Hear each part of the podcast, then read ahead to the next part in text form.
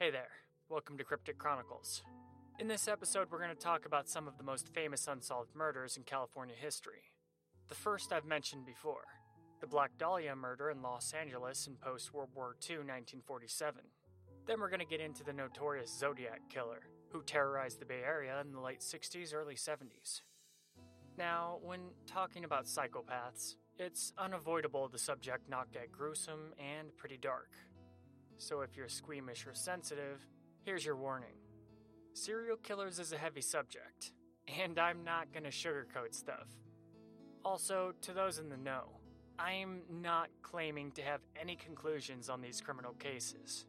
I'm just presenting the story or big picture as best I can. I know how dedicated you sleuths are, and I bow to your investigative skills. And though I usually try to cover all sides objectively with an open mind, no matter how weird or bizarre, I'm gonna stick to the more mainstream information regarding these topics. Shout out to listener Rick Holcomb, who requested the topics for this episode.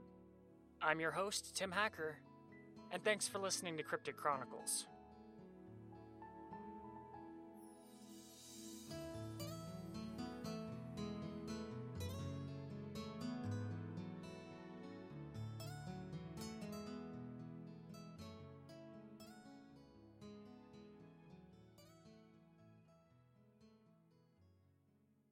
In the last episode concerning the Cecil Hotel, I talked about how the Black Dahlia allegedly made her last stop there, just before her demise. I'll elaborate on the case now, which is one of the most notorious unsolved murders of the 20th century.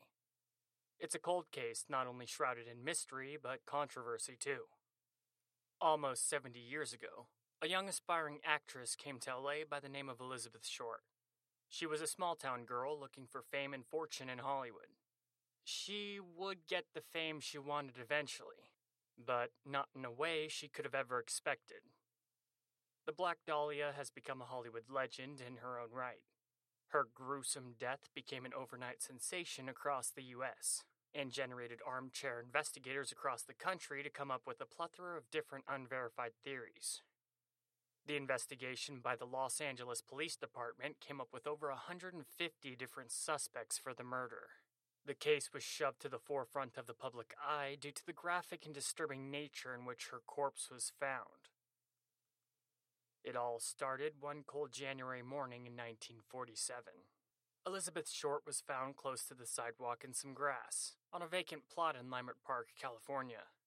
She was surgically cut in half at the waist, the two halves left unopposed by the killer. Her arms were raised above her head, and her legs spread wide. She was completely naked, but washed clean. Her skin was stark white from her body being drained of blood, and her cheeks had been sliced open in wide lacerations. The official cause of Short's death was cerebral hemorrhage from blunt trauma damage, but she had irritations around her wrist from being bound, and it was judged that the young woman had been tortured for at least 3 days before being murdered. The place of her captivity was not the spot they found the corpse, though. It had been left there, in a spot very likely to be found quickly. Whoever had killed Elizabeth Short definitely wanted notoriety, and to shock the public. The killer would go on to taunt the police, sending them cryptic messages and evidence, a manner that would be later emulated by a more notorious murderer, the Zodiac Killer. Elizabeth Short was born on July 29, 1924 in Boston, Massachusetts. Her father was a failed businessman, and during the Depression faked his own suicide to abandon his wife and 5 children. So it's safe to say her early life was very chaotic and lacking a sense of stability. But there really isn't too much known about her childhood otherwise. She only went to high school for a year before dropping out, and had respiratory problems that developed into asthma as she matured. But Elizabeth would grow into a beautiful young lady.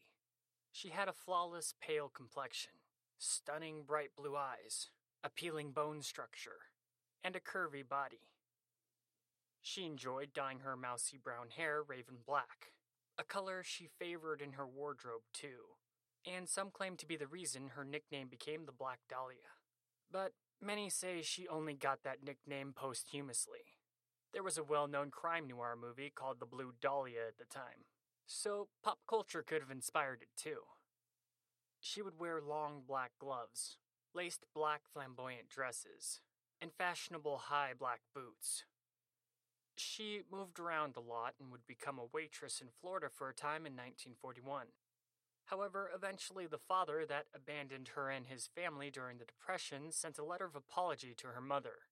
Reasonably, Elizabeth's mother wanted nothing to do with him, but the revelation her father was alive and faked his own suicide most likely was a profound moment in her life. In 1943, at the age of 18, Elizabeth Short moved to Vallejo, California to live with her father. Shortly after, they moved to Los Angeles together in Southern California.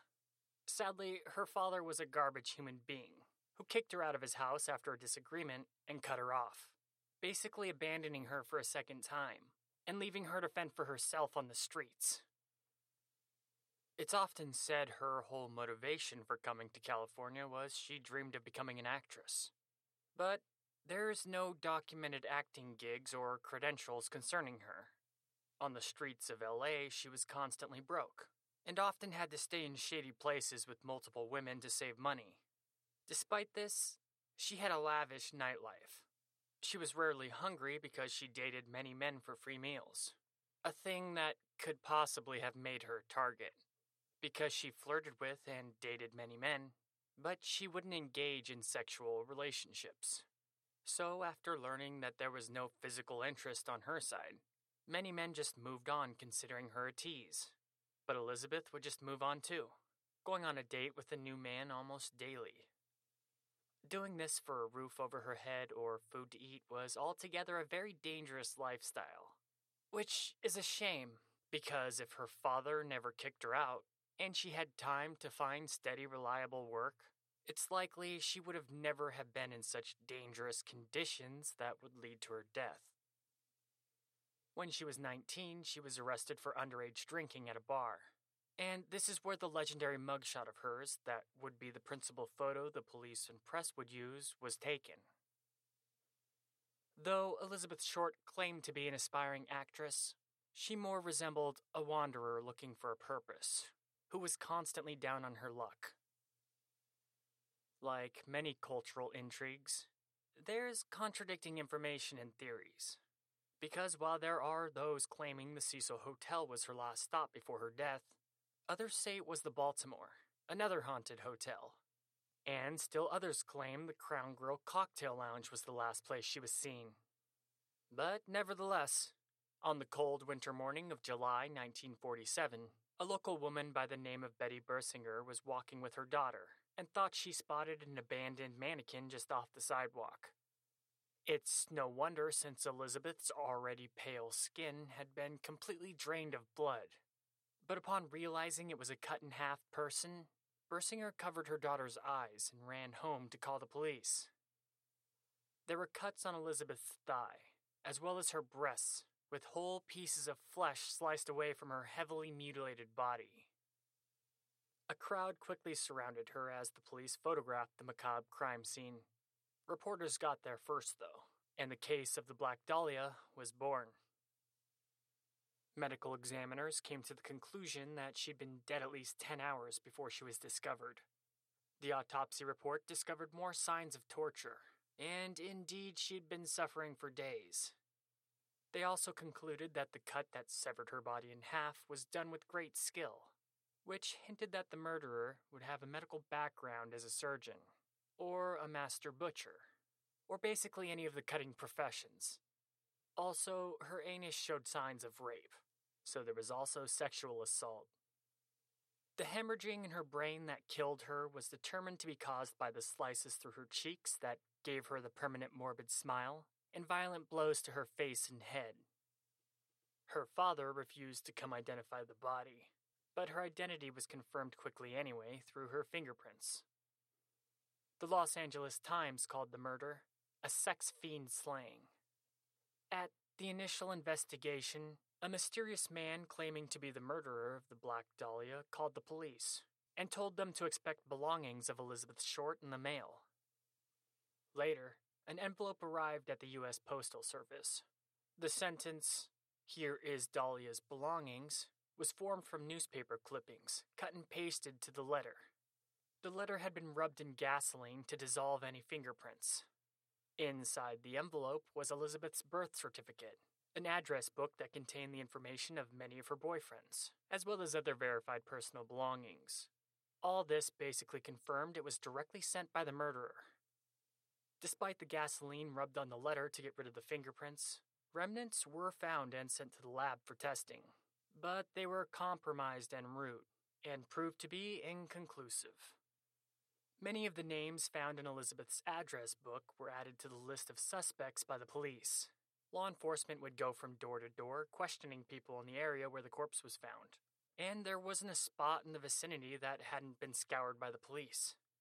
Many of the suspects were proven innocent by the LAPD, but for each legitimate suspect they proved innocent, law enforcement time and resources were wasted by having to prove innocent imposters confessing to the murder. Basically people just looking for their 15 minutes of fame. Over 1,000 officers, sheriffs, deputies, and California State Patrol officers searched for potential evidence all across L.A. On January 26th, a letter was received by the examiner that had been written by the killer that sent the earlier letter with Elizabeth Short's belongings in it. This time, the letter was written by hand, and further taunted the police, but the killer gave a time and place he would turn himself in to law enforcement for the murder. However, at the appointed date, the killer was a no-show. Later, another letter was sent by the killer, but this time it was once again made with cut-out words from newspaper clippings and glued to the paper. It said the killer changed his mind about turning himself in, but all these letters from the killer drove the media crazy, both on a local and national scale. This would sadly lead to Elizabeth's name being dragged through the mud by some, even though the gutter press knew the truth of who Elizabeth Short was. But they could sell more of their papers and magazines if they lied about her. Some claimed that the Black Dahlia was a prostitute, or that she was pregnant, or died from an illegal abortion. There were many lies about her spread by the media across the country. Those who knew Beth, though, knew better. She's often referred to as somebody being as beautiful on the inside as she was on the outside. She was really just down on her luck and surviving, but the police and media had a symbiotic relationship in those days, so it's possible that some of the lies about her originated from the LAPD. They did withhold the actual cause of death from the public for quite some time, which was obviously to assist in the investigation. Based off the professional precision in which Short's body was cut in half, the police were mostly looking for suspects with medical knowledge. All main suspects who didn't have some sort of history in the medical field were quickly proven innocent. In February 1947, the police issued a warrant to the University of Southern California Medical School, but all the background checks and interviews resulted in no new suspects. The police are quoted on being frustrated on all the various dead ends in the case, and by the spring of 1947, the case was becoming cold. The public was frustrated at the LAPD's homicide department's inadequacies in solving many murder cases of the past, the Black Dahlia being just their latest failure. But there were some suspects that stood out and fit the probable killer having a background in the medical field, though a mortician or a skilled butcher could also be suspect. This included many doctors proven innocent one by one, but of the many suspects still at the top of the list till this day, George Hodel is the most likely. Dr. George Hodel gained the attention of the police in 1949. When Hodel was accused of sexual assault against his 14-year-old daughter. 3 witnesses testified at the trial that they had indeed seen the man forcing himself on the girl, but the doctor was the moneymaker and supported his whole family, who didn't want to lose that money. So they testified against the girl and said she made the whole thing up. It was enough to convince the court and have him acquitted. For not only was George Hodel a wealthy doctor, but a prominent member of high-class L.A. society, and was known for throwing popular parties in his extravagant L.A. home. But his daughter's case against him put him on the suspect list. George Hodel was a genius, with an IQ of 186. He would often brag about it, saying it was a point higher than Einstein's. As a child, he was a prodigy in music, and easily excelled at medical school. He even became proficient at surgery, though later focused on other medical expertise. Dr. Hodel became the leading expert for LA's venereal disease clinic, running it as head doctor, and had many of LA's most famous and top brass people as his clients. This made him incredibly wealthy, and a very popular socialite of the city. He lived in an extremely exotic house right in the middle of LA. Many people said it resembled an Aztec temple more than a home. Dr. Hodel's daughter even called it a fortress from the world. He was a hard partier and a dedicated bachelor, having 11 children with 5 different women. Artists and Hollywood stars came to the home often for extravagant parties, and Dr. George Hodel's son, Stephen Hodel, said when he was a kid, there was always a line of pretty women waiting to see his father. Hodel was known for having incredible charm and charisma, which are common traits of sociopaths. He and his son Stephen were close until the doctor died in 1999. By then, Stephen had been an LAPD homicide detective for some time and excelled at murder investigations. He inherited many of Dr. Hodel's belongings, one of which opened up a can of worms concerning his deceased father. A small photo album of pictures taken many decades earlier contained a picture of a woman Stephen Hodel noticed looked similar to Elizabeth Short. Though experts have concluded it's only a 90-95% facial structure match of Elizabeth, so it's inconclusive if it's a real picture of her. Still, it inspired Stephen Hodel to uncover many skeletons hiding in his father's closet. In 1949, Tamar Hodel, one of the doctor's daughters, ran away from home. She opened up to the LAPD on what was going on behind the scenes in her father's bizarre LA residence. This is where the incest and sexual assault charges come into play that led to Dr. Hodel's arrest. Not only was he accused of forcing himself sexually on his own kid, but that he offered her sexually to many of his friends at an orgy. However, like I said earlier, he dodged these charges and walked free. During the investigation, police got a tip that Dr. Hodel knew Elizabeth Short before she was murdered. The LAPD became so fixed on Hodel as a suspect, they bugged his home with recording devices to spy on his private conversations, and there were recordings of him that, to some, prove Hodel to be the psychopathic killer. The eavesdropping devices recorded for 24 hours a day for 40 days, and some of the recordings are pretty damning. In one such recording, Dr. Hodel says, and I quote, "Supposing I did kill the Black Dahlia. They couldn't prove it now. They can't talk to my secretary anymore because she's dead."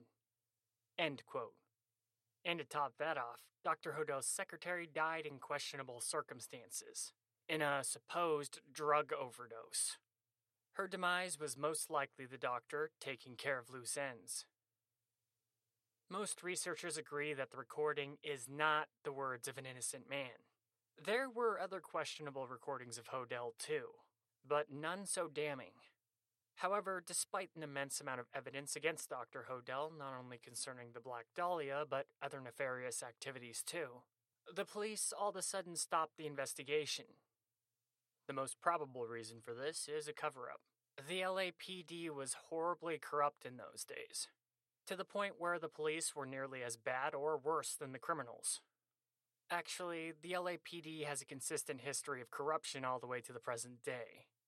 All the evidence that could have damned Dr. Hodel mysteriously vanished over time, to the point the recordings of him even somehow went missing, and now only exist as transcripts. No police force is that incompetent about evidence unless they're dirty.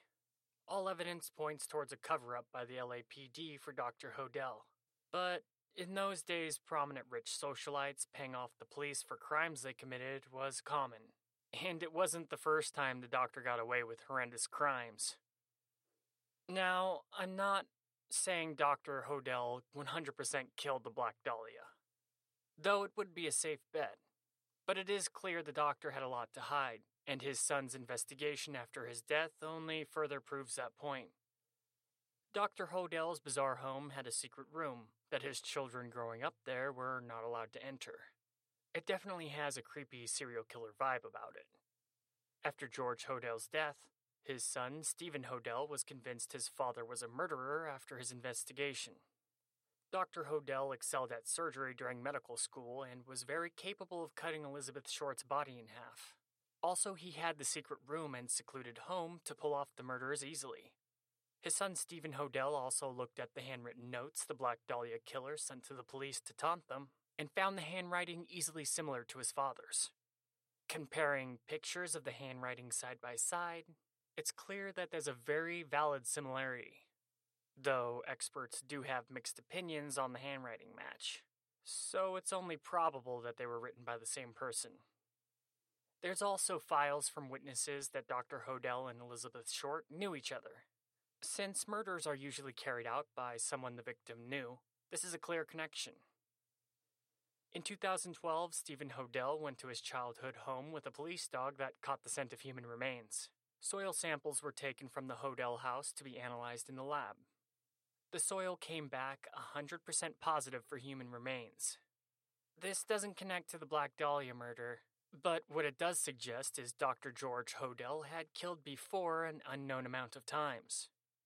The home is now private property, and Stephen Hodel was denied any further investigation of the soil around the home, as well as the home itself, and the LAPD refused to acknowledge or even think about further looking into Stephen Hodel's discoveries about his father, even though Stephen Hodel was a former homicide detective for the LAPD. And when asked about him in interviews, the police respond with overblown egos, and almost vilify him. Apparently, there's unwritten rules where even if cops are corrupt, it's considered a betrayal of the force to expose them. So Stephen Hodel is now shunned by the LAPD. Even the LA District Attorney said, based off the results of Stephen Hodel's research, he has no second thoughts about filing 2 counts of murder against Dr. George Hodel. But he was only speaking for himself, not the DA. The LAPD is still determined to keep the case closed against Hodel, most likely to cover their own butts. It's highly questionable that the case was dropped even though Hodel was such a blatant suspect, and all physical evidence against him was lost. Dozens of high-ranking investigators thought there was a cover-up, and many think it wasn't the first time Dr. Hodel had paid off the police. It looks like the case will never be reopened, though, and the truth of the matter will never be revealed. Still, though, Hodel is the likely killer, but it's not 100%. And there are other viable suspects and theories. Dr. Hodel's just my favorite suspect, and in my opinion, the most probable.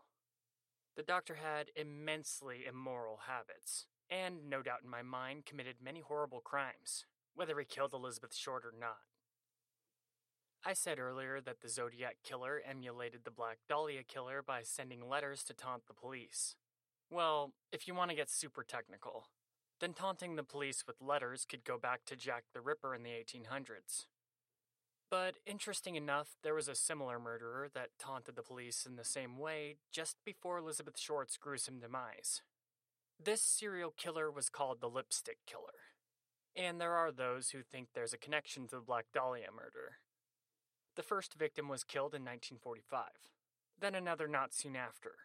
But this time the killer wrote on the mirror in lipstick, and I quote, "For heaven's sake, catch me before I kill more. I cannot control myself." End quote. This is how the murderer got the name the Lipstick Killer from the media. In 1946, just a year prior to the Black Dahlia case, a 6-year-old girl named Suzanne Degnan was abducted in Chicago. She was strangled to death, then cut into pieces and hidden in sewer drains across the city. Law enforcement were finding pieces of her for weeks. The killer made a ransom note out of cutout letters from newspapers and magazines. That was extremely similar to the Black Dahlia killer's letters to the police. All the victims of the Lipstick Killer were women. They were all killed in different ways, and they were all washed clean in the bathtub, just like Elizabeth Short. Even LAPD Captain Donahoe openly told people he thought there was a connection between the murders.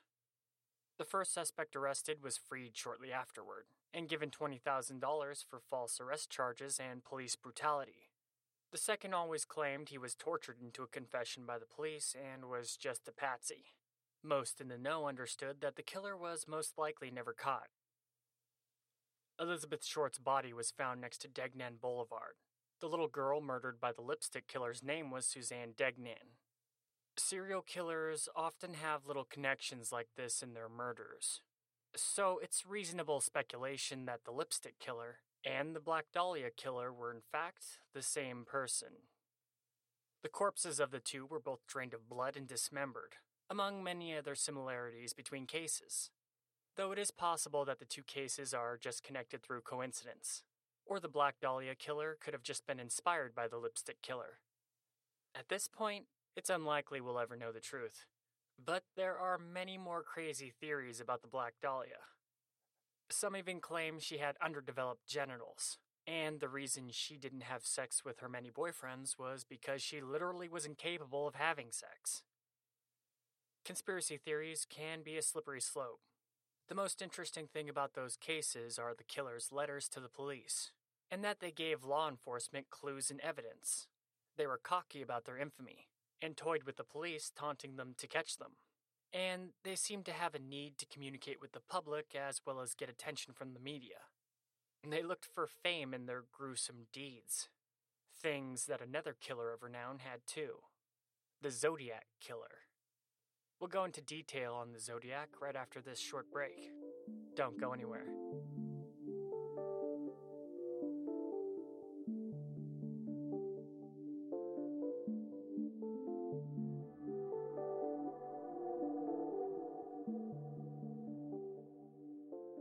Listeners, thanks for listening to Cryptic Chronicles. Are you interested in creating your own podcast?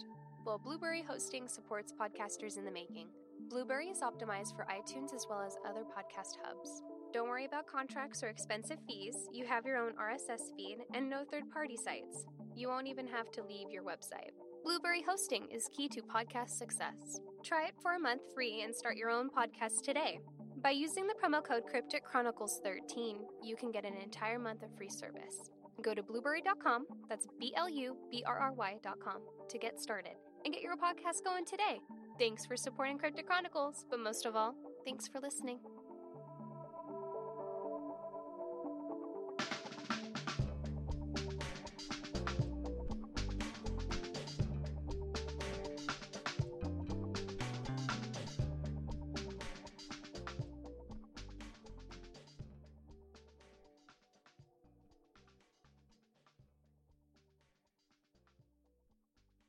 The Zodiac was a serial killer who pretty much operated in the Bay Area of California.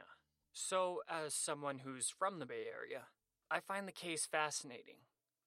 Like the Lipstick Killer and the Black Dahlia Killer, the Zodiac took a lot of enjoyment in taunting police, but he took it to a more extreme level.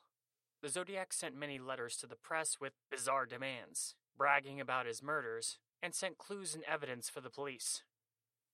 Some of these letters were cryptogram puzzles with hidden messages, and of the 4 cryptograms sent by the serial killer, only one has been officially solved. He would tease his possible identity, and claim to have murdered 37 people. In the letters, the Zodiac said that when he died, he'd go to paradise, and that all the people he murdered in life would serve him as his slaves in the afterlife. But despite the killer's insane claims and beliefs, he was without a doubt very smart, and in the late 60s and early 70s always stayed one step ahead of police investigators. The Zodiac was never brought to justice for his murders and is still at large today, though he's more likely getting very old or even dead. But the killer's dark legacy lives on. The Zodiac has inspired many books, TV shows, and movies, and there have been 3 copycat killers who tried to continue his work. Maybe his killings were originally for his own twisted reasons, but eventually it became more about the publicity. The Zodiac became consumed in his dark celebrity status, and most likely really wanted to get the credit for his murders openly, though he was unwilling to give himself up purposely. Since he was never caught, there is nothing known about the Zodiac's background, and has remained an enigmatic figure in California history. There are many out there who have claimed to know the serial killer's identity. Hell, there's even a lot of people who claim it was a family member. The truth, though, is that the killer's identity is still inconclusive, though there are a couple of pretty compelling suspects. It all started in 1968. Well, at least the first confirmed murders do. There is a connection to the murder of 2 high school kids in Santa Barbara in 1963 that do have Zodiac calling cards, but remain unconfirmed. And in 1966, the murder of Sherry Josephine in Riverside, California has also been connected to him. But the first official Zodiac account takes place in 1968 in Benicia, California, just 5 days before Christmas. High school students David Faraday and Betty Lou Jensen went on their first date to a lover's lane on a secluded road, and sadly were in the wrong place at the wrong time. It's not known for sure, but evidence indicates that the Zodiac most likely fired off warning shots to get the high schoolers out of the car. David was found next to the car with a bullet in his head, alive, but died shortly after. Betty seems to have attempted to run, and was found dead face-first in the ground with her back riddled with bullets. The next killing happened the following year, on July 4th. Oddly, the Zodiac attack happened in Vallejo, the same city the Black Dahlia first came to California to stay with her estranged father. Darlene Farron and Michael Mageau were driving and stopped their car in the parking lot of Rock Springs Park. Another car stopped close to them at midnight, then slowly left only to return again minutes later. The driver got out and approached their car, shining a bright light inside, blinding the 2 of them from seeing him. The Zodiac opened fire at point-blank range into the car with a 9mm handgun. Michael took bullet wounds to the leg, shoulder, and jaw, but Darlene would take many more rounds that would prove fatal. The Zodiac went to a payphone, called the Vallejo police, and told the operator he wanted to report a murder. He told the operator where to find the bodies of Michael and Darlene, and claimed responsibility for the previous 2 murders. He talked in a low, monotone voice, then said goodbye in a really creepy way. When the 2 victims were found shortly afterward, they were still breathing, but Darlene died sadly just when they reached the hospital. Michael, on the other hand, survived. However, despite the Zodiac calling the police from a payphone, law enforcement couldn't come up with any viable leads or suspects. But the infamous taunting of police through letters would shortly follow. On July 31st, the Vallejo Times-Herald received a letter from the Zodiac admitting to the murders. The police knew it was legitimate, because the letter contained information only the killer and law enforcement could have known, including the brand of bullets, the type of weapon, and how many times he shot the victims. He sent out 3 almost identical letters, each with 1/3 of a cryptographed cipher puzzle. The Zodiac demanded that his letters and ciphers would be published in the press. At first, only one obeyed the publication demand, but soon afterward, many more would release the documents to the public, and the media frenzy of the Zodiac Killer began. In a letter to the San Francisco Examiner, the Zodiac gave threats to murder again if his ciphers were not properly published on the front page of the newspapers, and if the 3 press outlets didn't comply, he'd go on a murder spree. They all obeyed the serial killer's demands. The first code was figured out by 2 high school teachers in the span of a week. In the decoded cryptograph from the killer, he didn't reveal his identity or any real clues to be used against him. Instead, it opened up a window into the Zodiac's twisted mind. This is when he claimed that all those who he murdered became slaves of his and would serve him in the afterlife. He also said in it, and I quote, "I like killing people because it's so much fun." End quote. But before the day the cipher was cracked, they received a new letter from the killer. In it, he gave more details about the murders, proving beyond a doubt to the police that, indeed, the letter writer was the murderer. And it's in this letter that the killer first referred to himself as the Zodiac.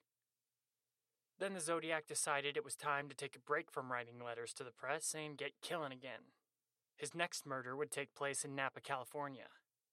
Brian Hartnell, age 20, and Cecilia Shepard, age 22, were on a picnic date at Lake Berryessa. It was a beautiful day and the young couple were enjoying nature. The date was interrupted when Cecilia got creeped out when she noticed a man watching them from the distance. But the man vanished shortly after.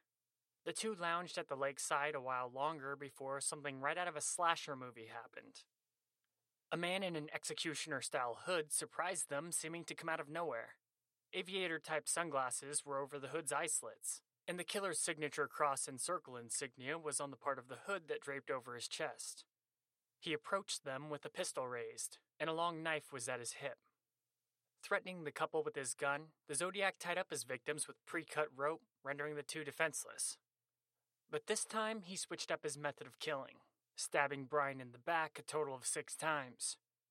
The whole time, Cecilia could only look on in horror as the Zodiac was stabbing her boyfriend over and over. When the killer turned to her, all she could do was struggle in her bondage as the serial killer stabbed her a total of 10 times. After he was done with his victims, he carved the Zodiac insignia onto the door of Brian's car, then carved the dates of his previous murders as well as his latest, and made sure to note the murder weapon this time as a knife. Then he called the Napa police, directing them to the location of the crime scene, and confessed he was the one who was responsible. The call was traced to a car wash in Napa, but nothing more came of it. You might be wondering how all of this is known if he killed Cecilia and Brian. Well, Cecilia did die, but somehow Brian survived the multiple stab wounds. He gave the Napa police a full description of the Zodiac in his executioner's hood as well as everything that happened. Almost a week later in San Francisco, the Zodiac further changed his attack pattern by getting a ride from a 29-year-old cab driver named Paul Stein. Then the Zodiac shot Stein in the back of the head. When the San Francisco police were informed of the crime, there was a miscommunication or some kind of mistake, because the suspect was reported as a black man. This was eventually corrected, but the early responding cops were still misinformed. Near the crime scene, they came across a man who perfectly resembled the description of the Zodiac Killer, but looking for a black man, and unaware of any connection to the Zodiac murders, they let the serial killer walk free, and he vanished from sight after entering a nearby park. The police discovered a piece of the victim's shirt had been ripped off and taken. There were bloody gloves left behind, and there was a bloody fingerprint. Though the fingerprint was just to taunt the police because the person who left it had covered his fingers in glue. So the results of a match were inconclusive. At first, the cab driver's murder was considered a routine robbery. That is, until the San Francisco Chronicler received a letter from the Zodiac Killer. In the letter, he said he was responsible for the cab driver's murder. The Zodiac also sent the bloody piece of the cab driver's shirt he took with him from the crime scene. He also insulted the police for letting him walk away, and that they should have searched the park he walked into thoroughly.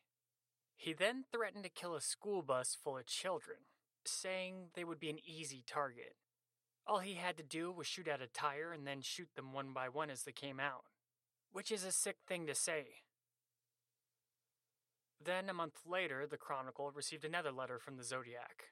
It had a bizarre, humorous greeting card and cryptic hints towards more undiscovered or unidentified victims. The Zodiac sent many letters to the press at this time.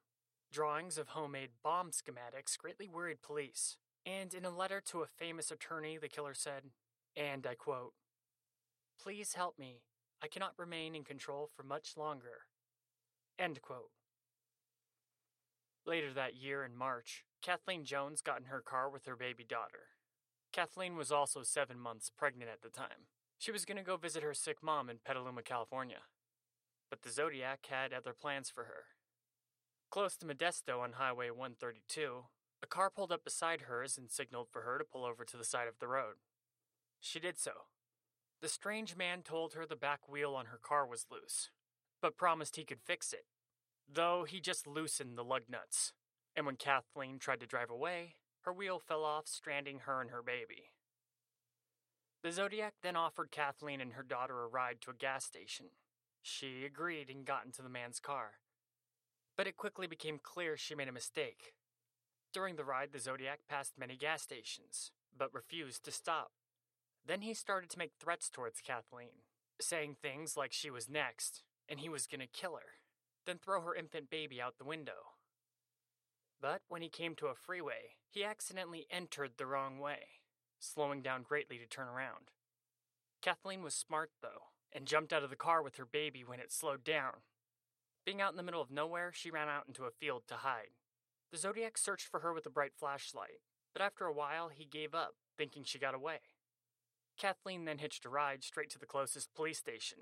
She identified the man as the Zodiac Killer from the famous police sketch. When law enforcement found her car, it was wrecked and had been torched, but pregnant Kathleen and her baby would be okay.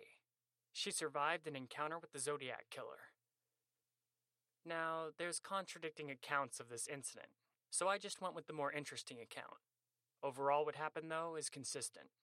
Kathleen's quick thinking definitely saved her and her baby daughter's life. Later, the Zodiac would write a letter to the press talking about a rather interesting ride with a woman and her baby.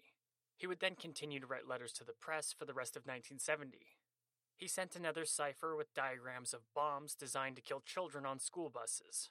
Then, in another letter, demanded his bomb threats be published to the public, and insisted that people in San Francisco wear pins of the Zodiac's personal symbol, the cross and circle.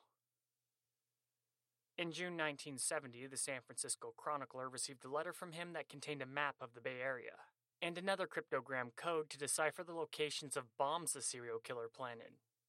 Also in the letter, the Zodiac had claimed to kill again, but no connections were made to his case by any of the new murders in the city. More letters from the killer would follow. In one, the Zodiac said he was upset because he didn't see anyone wearing the pins of the circle cross he asked people to wear, then claimed responsibility for shooting a man in his car as retaliation. It's likely he was referring to the murder of a police sergeant just a week prior. The man was shot in the head in his squad car when he was writing a parking ticket. Like many of his claimed kills in his letters, the Zodiac was never directly connected to the murder through evidence other than his claim it was him.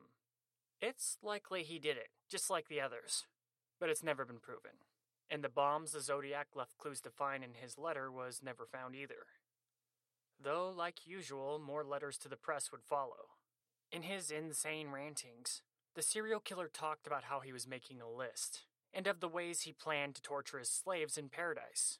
And he even signed one letter with his typical cross and circle calling card, but written in blood, though the identity of that person's blood has never been confirmed. Close to Halloween in 1970, Paul Avery, a reporter for the Chronicle who had been covering the Zodiac for quite some time, received a Halloween card from the killer. The letter's message was made with cut-out and glued-on letters from an edition of the Chronicle, pretty much in the same style as the Lipstick Killer and the Black Dahlia Killer. It said, "Peekaboo, you are doomed," then was signed with a Z and his typical cross and circle symbol. The threat to the reporter was taken very seriously by law enforcement, and had the publicity of a front-page story in the San Francisco Chronicler.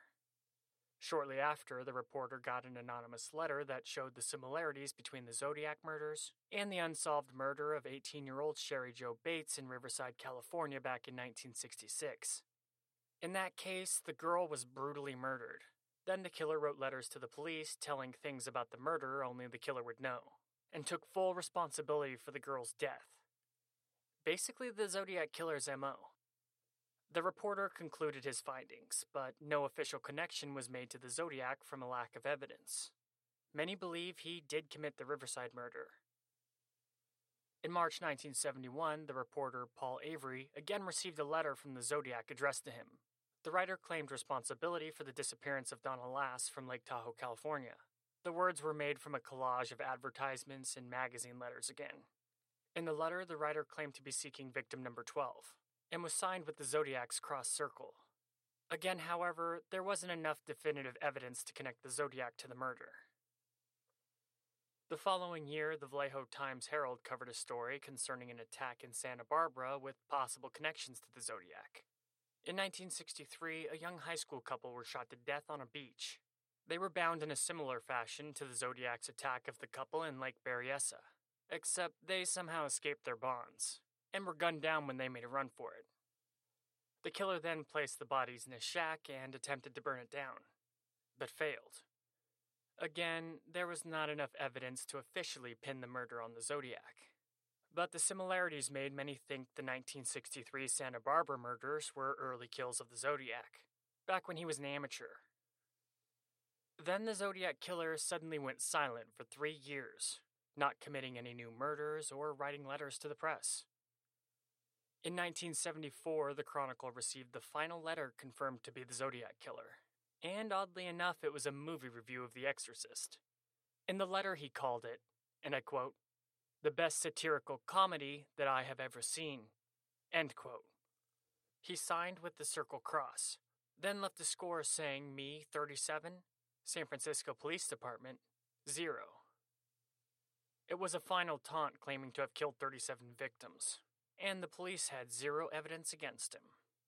This was the last confirmed letter from the Zodiac, though there would be more with questionable origin, and it's pretty much universally agreed upon that any letters from the Zodiac from that point on were written by copycats. But in the years that followed, the Zodiac's dark legacy only grew exponentially. There were many suspects on who the police thought could be the killer. There were also many who claimed to be the child or stepchild of the killer to the point of ridiculousness. Over the years since the Zodiac went silent, there have been tons of people claiming the Zodiac was their neighbor, or the creepy teacher from here or there. It's a shame so many people would risk murder victims never receiving justice by lying about the case. Basically just simply to get 15 minutes of fame. Honestly, a lot of the claims are cringeworthy, and make it hard not to roll your eyes when reading them. It's almost as bad as the Black Dahlia murder, where there were tons of false confessions causing the police to waste resources and time by proving innocent people innocent. The prime suspect was a man named Arthur Lee Allen. The main reason for this is on the day of the Lake Berryessa attack in Napa, California, Allen told his family members he was going to take a trip to the lake to go scuba diving. That night he returned home with blood on him, and in the front seat of his car was a knife covered in blood. Someone who saw this phoned the police to give them an anonymous tip. Allen admitted that he told his family he was going to Berryessa, but said that he changed his mind. About the blood and knife, Allen claimed he killed a chicken for dinner and just hadn't cleaned the blade off yet. Then a friend told police that Allen had referred to himself as the Zodiac long before the name was released to the public. The friend even claimed that Allen told him about how he would go about killing people, which mirrored the Zodiac. When questioned by the police, Allen had some strange responses, like talking about The Most Dangerous Game, which is a book and movie about a corrupt count who would hunt other human beings for sport. The saying, The Most Dangerous Game, also appears in code in one of the cryptographed ciphers sent by the Zodiac to the media. He fit the bill quite well. Allen had a far above average IQ. He was in his 30s, and had a love for firearms as well as dark and twisted things. It was all more than enough for a search warrant, and when investigators looked through his home, there was even more evidence giving credibility to him being the Zodiac. There were mutilated animals in his freezer, knives with dried blood on them, as well as a lot of other weird stuff I won't get into.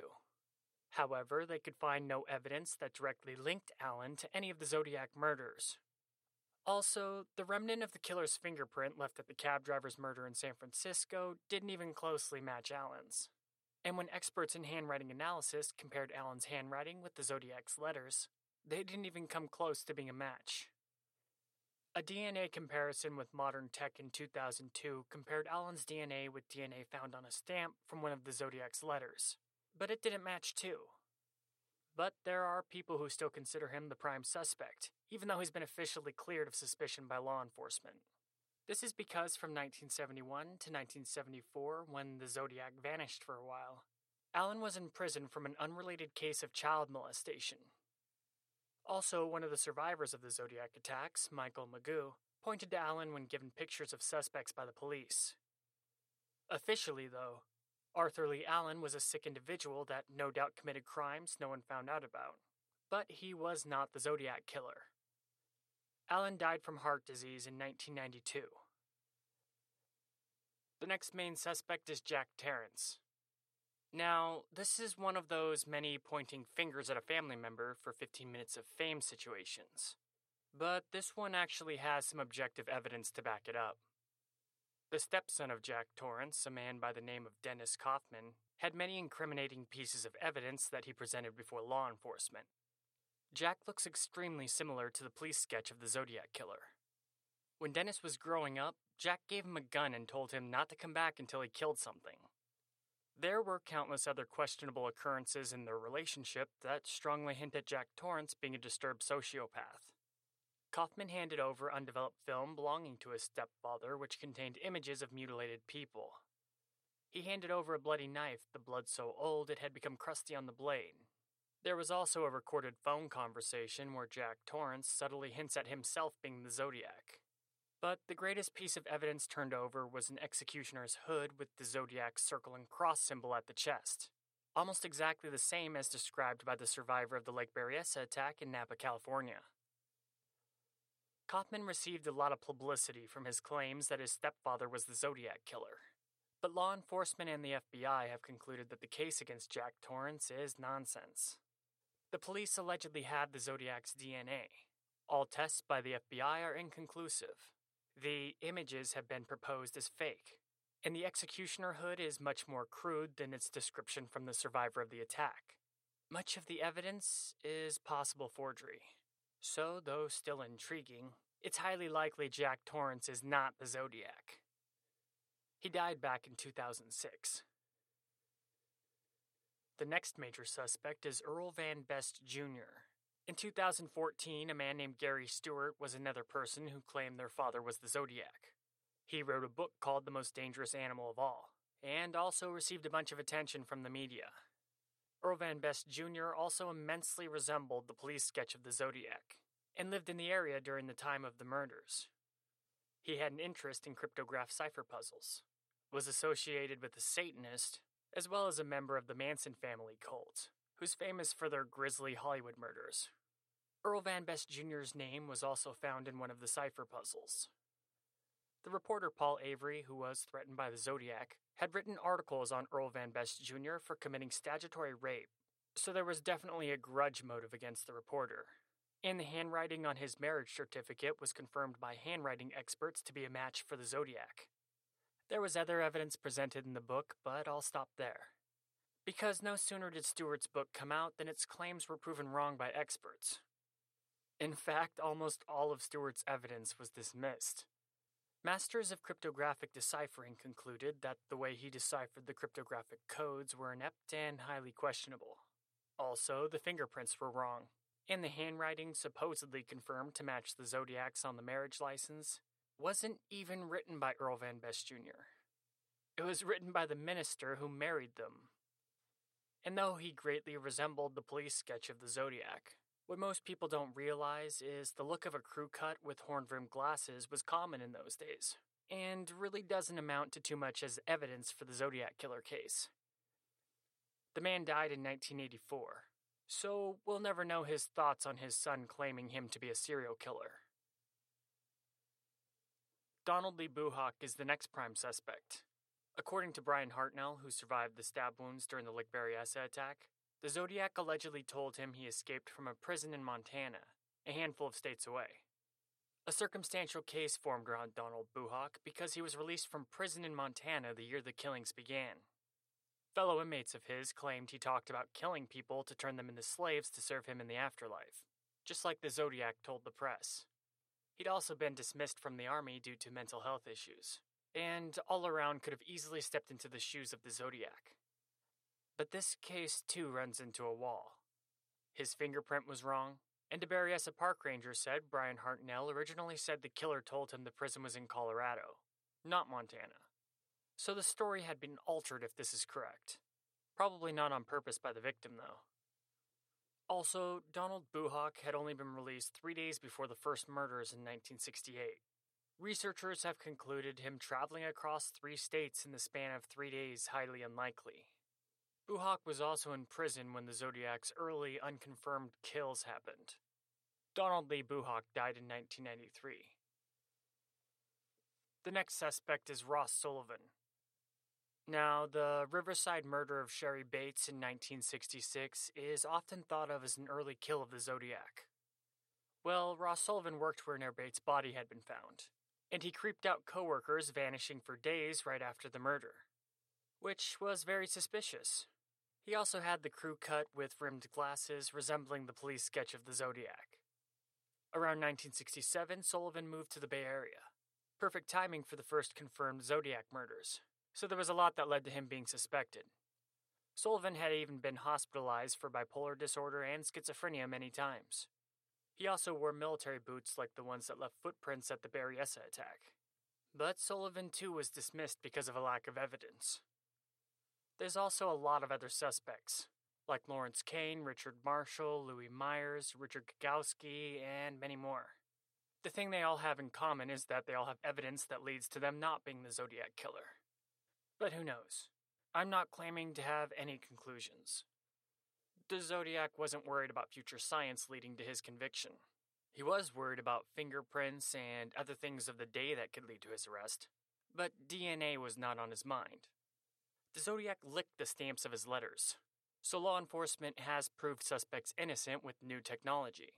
And the good thing about the future of this case is that it is still possible to discover the true identity of the Zodiac. New doors open as technology advances. The twisted legacy of the Zodiac also inspired other psychopaths to emulate his work.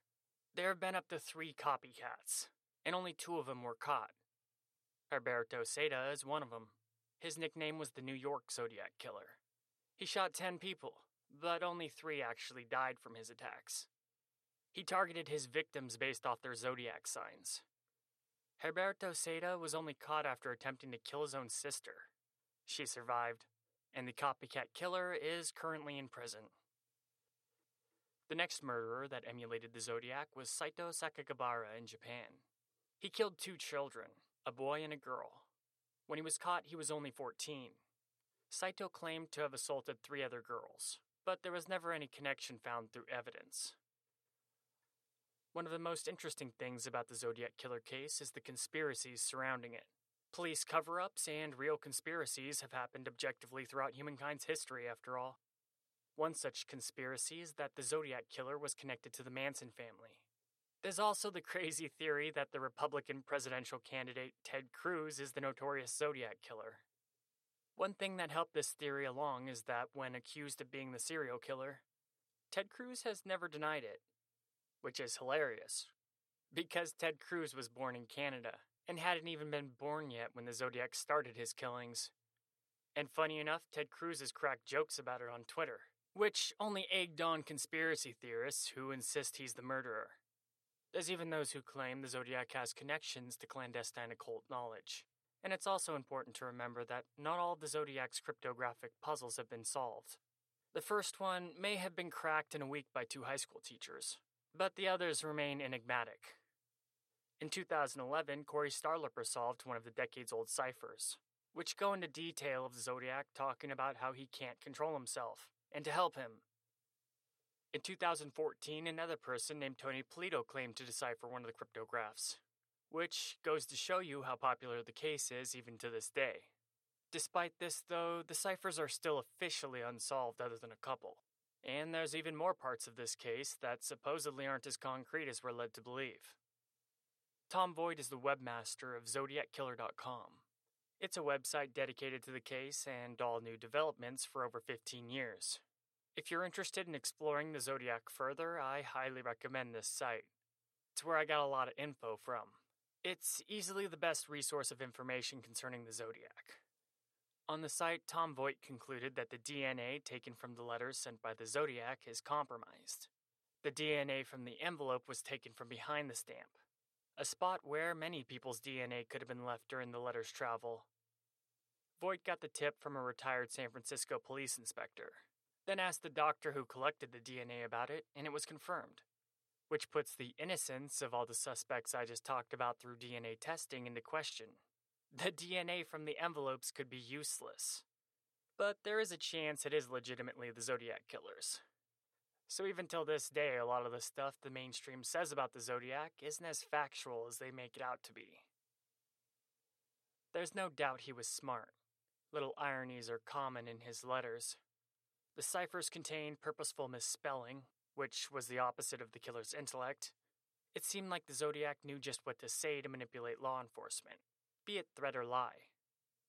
His murderers weren't as sadistic as other serial killers, preferring mostly just to shoot his victims with a gun. He didn't rape or torture them.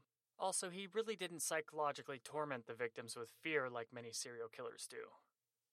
The Zodiac was highly egotistical, and the mass publicity he obtained from his murders most likely became his obsession more so than the murders themselves. The media and law enforcement had never dealt with a killer so intent on communication, taunting, and purposely leaving clues. Though in the past, Jack the Ripper, the Lipstick Killer, and the Black Dahlia Killer all sent letters and gave clues to the police, it had never been to the extreme the Zodiac did. And it's likely he was emulating these past killers. The Zodiac hunted humans for sport, considering the cat-and-mouse game with police to be a real outdoor game of chess. But he almost seemed to want to be caught, so he could bask in his newfound celebrity status. He wanted the notoriety, and for his real name to be attached to the Zodiac's dark legacy. But the police couldn't catch him. Or there was a cover-up. It's been almost 40 years, and become one of the most famous unsolved murders in American history, kept alive by amateur sleuths obsessed with finding a conclusion. It's one of the few cases amateur investigators have had a huge influence over. They are why the Zodiac Killer case in the Bay Area is still open in the first place. But it's also led to nutcases and researchers with tunnel vision. There's just as much garbage on the subject as there is legitimate information. Crackpot theories are a dime a dozen. There is still the possibility the case will be solved as we move into the 21st century. As technology advances, so does law enforcement's ability to solve crimes. And though many of the suspects are dead, samples of their DNA have been preserved. So the investigation of professionals and amateurs don't look like they're going to slow down anytime soon. These days, it's most likely the Zodiac's dead, or very old. The Zodiac Killer could be anybody, and it's possible he's still out there.